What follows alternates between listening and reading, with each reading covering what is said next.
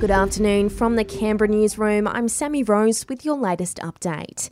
A C T Health says two more people have lost their lives to COVID nineteen in the Territory, a man in his forties and another man in his nineties. There's sixty-eight people with COVID in our hospitals, including three in intensive care and one on breathing support, while seven hundred fifty-six new cases have been detected overnight.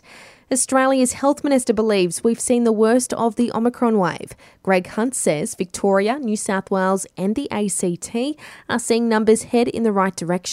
We are seeing a clear decrease in cases, hospitalisations, and uh, that in turn will have an impact on I C U and ventilation numbers and lives saved. The Novavax COVID vaccine will start rolling out in Australia next month. Our expert panel on immunisation has given the jab the final tick of approval to be given to Aussies aged eighteen and over. The two doses will be injected three weeks apart.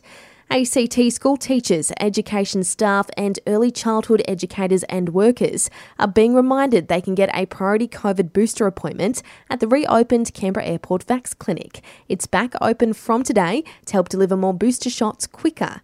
The airport clinic and the A I S Mass Vaccination Hub will be able to deliver more than thirty-two thousand vaccinations a week.